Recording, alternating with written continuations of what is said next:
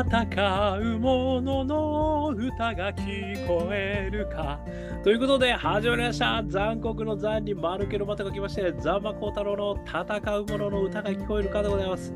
この番組はイノベーションを起こしたい人、新しい価値を作りたい人、そんな人たちのために送る番組でございます。私、株式会社イノクロビゼーションの代表させていただいたり、株式会社 NTT データのオープンイノベーションエヴァンジェリストをさせていただいたりしております。さてさて、えー、本日はですね、2023年7月8日、えー、というところでございます。今日もですね、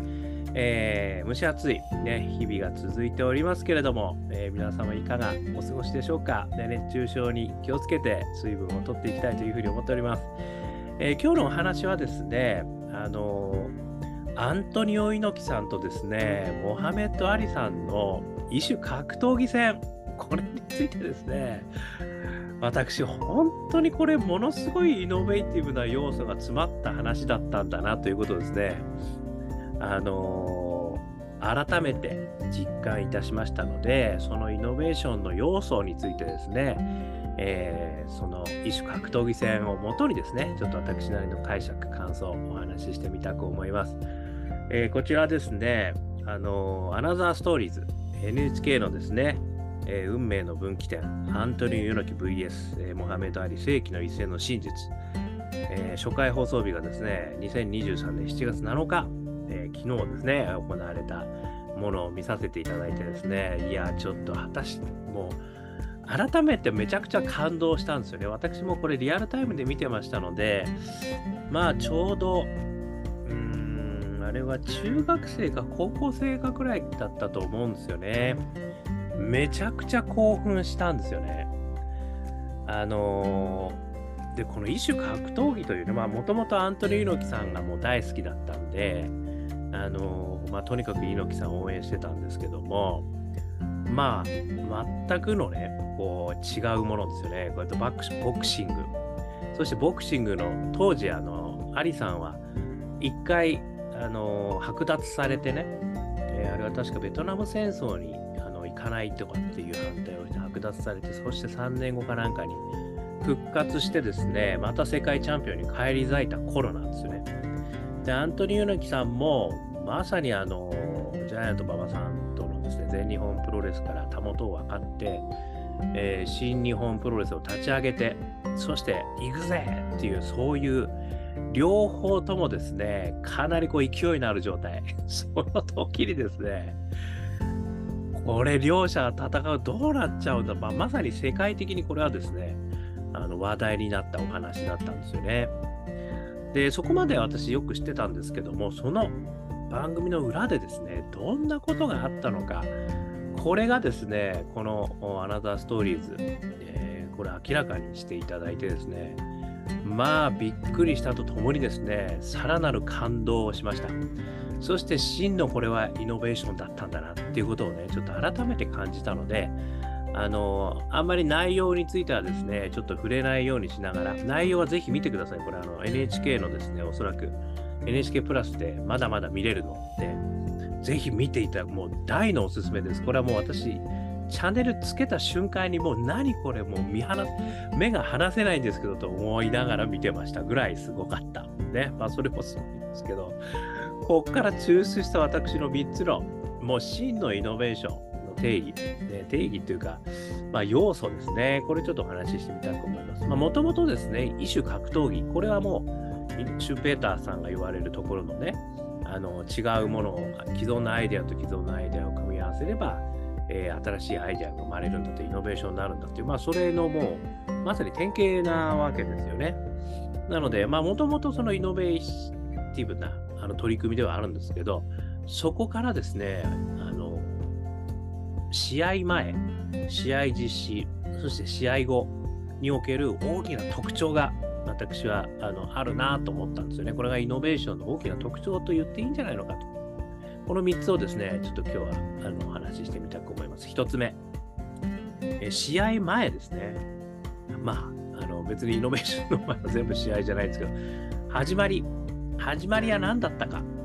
これは一言で言うとですね、セレンディピティだったんですよ。要は偶然の幸運を拾ったんですよ。いやー、驚きました。これはね、ちょっとあんまり詳しく言っちゃうとね、見る楽しみがなくなっちゃうんであれなんですけども、あるところで、ある人がある発言をしたことがきっかけになってるんですよ。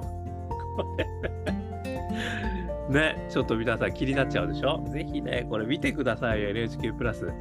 ただね、これはもう計画されてたことじゃなかったっていうところがすごく大きなポイントなんですよね。あるところである人がある発言をしたことによって、それがこう、これね、本当にあの、なんでしょう。NHK の番組でもう一つありますよね。バタフライエフェクトじゃないんですけれども、点々とですね、つながってったんですよね、話が。そして、この試合がやることになったということなんですよ。ですから、イノベーションはね、まずはセレンディピティから始まる。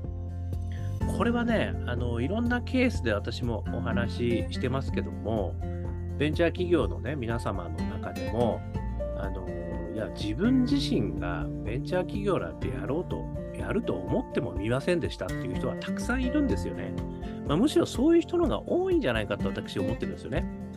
あるそのビジネスを始める、もしくはある課題感に対する取り組みをしたときに、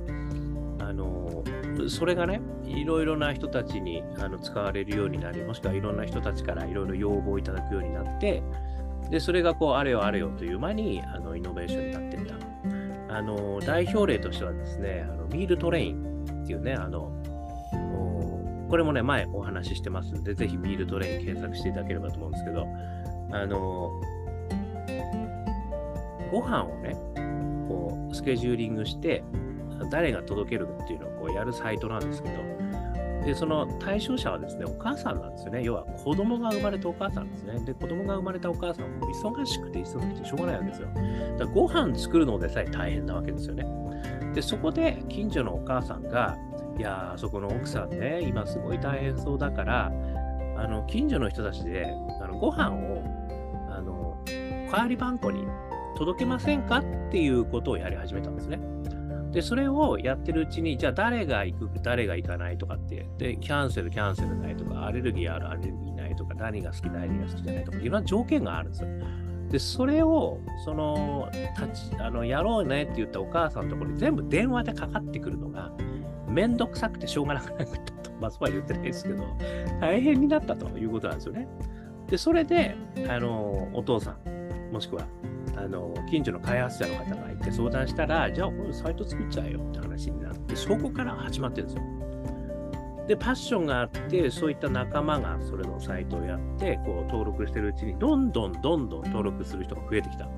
あ、うちのあの隣のお母さんにもそうしてあげたい。もしくは、あ私、その方は知らないけれども、近所なので、あそういうことしてあげたい。で、そういうことがどんどんどんどん拡散されて、そして、もう全米、もしくは国を超えた、今、あのサイトになってるんですよね。で、これも有料サイトとかもできて、さらなるサービスアップもしてるわけです。まあ、これはですね、ある意味、セレンディピティから生まれてると私は思うんですよね。要は偶然、あのそういったお母さんが、近所のお母さんに出会った。ね、で、大変なのよ、ご飯作るの。で、それをなんとか助けてあげたいという気持ちが生まれたということですよね。これがね、やっぱりセレンディピティによるイノベーションは非常にこういうこと多いんですよね。だからたまたまちょっと困った人を助けて、えそれがすごくイノベーションにななりました。まあ、もしくはね、本当は私一人でやるつもりだったんですけど、もうなんかいろいろな人たちがこう来るようになっちゃって、あのもしくはいろんな人が手伝いたい、手伝いたいっていう形になってきたんで、あのちょっと組織だってやるようにしたら、これがベンチャー企業になっちゃいましたとかね。そういうことばっかりですよ、世の中。だからね、実はセレンディピティを、え拾えるか拾わないか。ね、ここについても私、たくさんいろいろ話してますけども、あの拾える場所に行く。ね、それは人物、えー人本、旅ってね、よく言われてますよね。人と会う、それからいろんな本を読む、そしていろんな旅に出る。まあ、こういったことでセレンディピティを拾える環境があるし、あとはね、あの起こったことをどう解釈するかっていうことも大事なんで、これはニーチェのね、えー世の中には真実は一つもない、解釈が存在するだけだっていう話がある通り、同じ一つのことを見てもですね、それをどう解釈するかによって、あの、幸運なセレンディピティに行くか、全くそれを無視しちゃうか、全然変わっちゃうわけです。まさに、隣のお母さんがご飯がね、大変だということを解釈して、まあ私たちやなんかできないかしらという方向に倒したからこそ起きてるわけですね、ミルト園も。で、それが、あの、まあ、人がみんな頑張ってるのよ。頑張ってね。ね。そうなって終わっちゃったら、ミルト園始まってないわけですよね。つまりそれ解釈なんですよ、物事に対する。まあ、それぞれそんなことがですね、セレンディピティのとこだけ深掘ってもすごく多いんですけども、いずれにしてもですね、やっぱりこの、猪木さんとアリさんの異種格闘技という大イノベーションはですね、セレンディピティから始まっていた。これがまず一つの大きなイノベーションのあの特徴かなと思いました。それから二つ目、実施の段階なんですけども、妥協、迎合のない強いパッション。これがね、あるんですよ。これはね、まさにあの、猪木さんとね、アリさんの中にね、やっぱりあるんですよ、これは。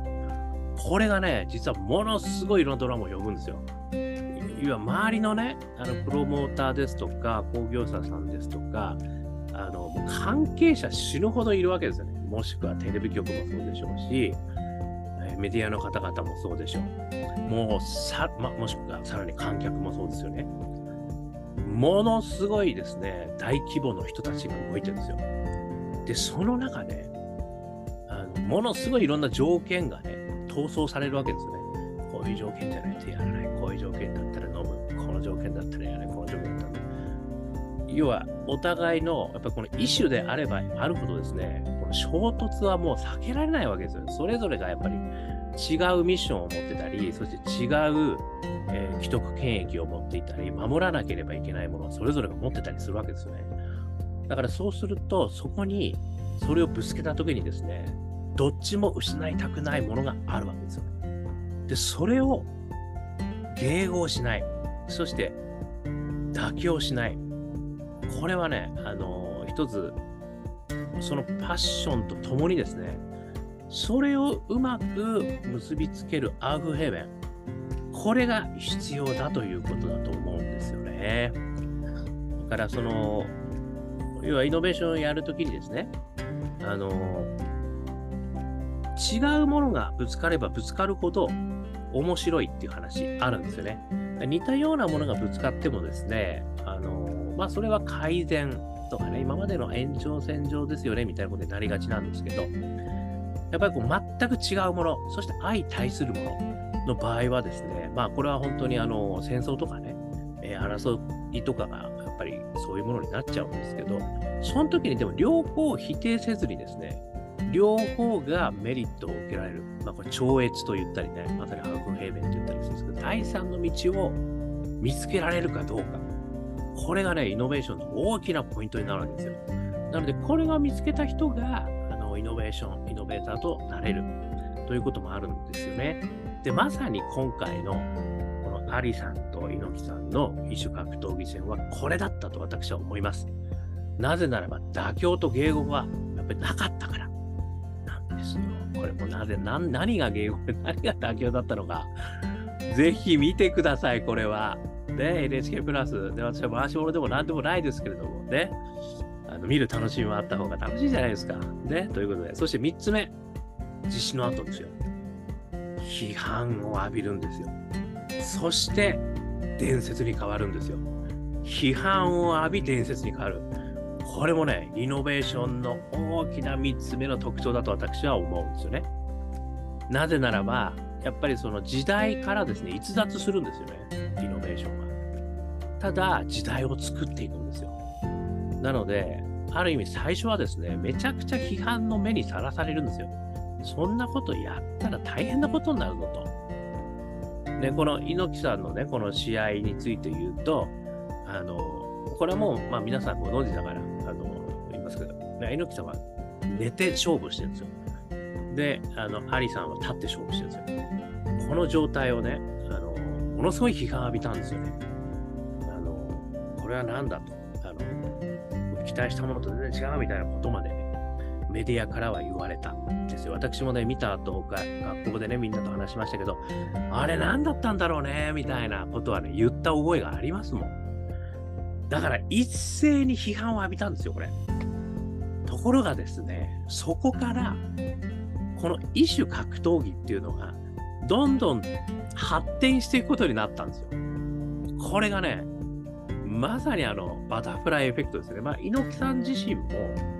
あのこれによってブランドがめっちゃ上がって、そしていろんな人と一緒格闘技が、ま、さらに進むことになるんですよね。さらにいろんな団体が生まれることになるんですよ。私もこの団体もいくつかね、抑えていきましたけども、あのいろんな格闘技の本当にあの世界一はなどれなんだっていうね、そういうあのイベントとか団体がめっちゃ立ち上がっていくことになるんですよ。これはね、まさにこのアリさん、猪木さんの一種格闘技戦が私は、あの、めっちゃ批判された代わりに伝説に変わったからだと思うんですよね。ということで、3つのこのポイントがね、本当に真のイノベーションには私あるなと思ったんですね。1つ目、セレンディピティから始まる。これ計画したものから始まらないところ。それから2つ目、妥協迎合のないパッション。そして、アウヘベ。さらに3つ目、実仕事しての批判。さらなる伝説化。これがね、もう3つのポイント、実施前、実施時、実仕事で分けると3つのポイントとしてですね、真のイノベーションはおそらく必ずあるんじゃないかと私は思いました。ね、ということで、皆さんはいかがでございましたでしょうかね。えー、まあ、いずれにしてもですね、私、この猪木さんとそのアリさんのですね、この戦い、えー、このアナザーストーリーズ見させていただいて、改めて泣きました。もうすごかった。もうパッションすごい。もうすごい。もうこんなことできる人本当いないよっていう。やっぱあの二人だからできた。ね、そしてあの二人を取り囲む人たちがいたからこそできた仲間ですよね。いや、私はですね、本当改めて感動したので、まあ、それとともにですね、私の感想としては、こんなイノベーション、まあ、もしくは真のイノベーションとはこういうものであったと、えー、いうことをですね、えー、今日はお話をさせていただいたということでございました。少しでも参考になりましたら幸いです。えー、YouTube、ポッドキャスト、毎日話しますので、よかったら登録してみてください。そして Twitter、Facebook、こちらの方もね、えー、よかったらコメントくれると嬉しいです。さらに、我がアカペラグループ、香港ラッキーズは中年ワンダーランドというですね、ストリーミングの、えー、音楽流してますんで、よかったら YouTube、Apple Music、えー、Spotify、ね、中年不思議国、ね、こ中年ワンダーランド。えー、香港ラッキーズ、香港好きな運と書いて香港ラッキーズ。検索してみると、どっかに出てきますよ。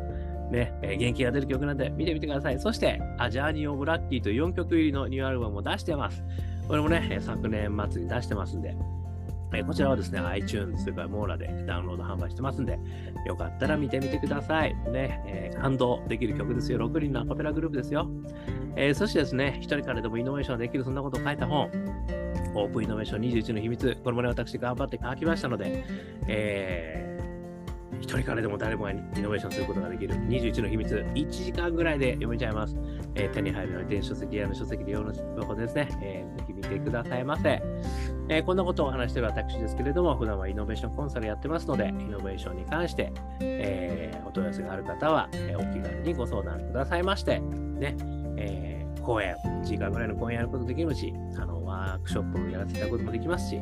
えー、長期間のね、ワーキングをやらせたこともできる、ね、スキルから実践までですね、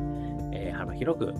やらせていただきますので、よかったらお気軽にお問い合わせくださいませ。そしてですね、起業したい方、起業を目指す方々、こんな人たちのためのですね、何度でも挑戦できるプラットフォーム、えー、そういったものも作ろうとしてますので、えー、起業したいな、ねえー、起業考えてるんですけど、まあ、もしくはね、起業しちゃったんだけど、ね、そんな方々、ぜひですね、何度も挑戦できるプラットフォームに興味あれば、え、私の方までご連絡くださいませ。ということで、今日も聞いていただきましてどうもありがとうございました。それでは皆様頑張りましょう。また明日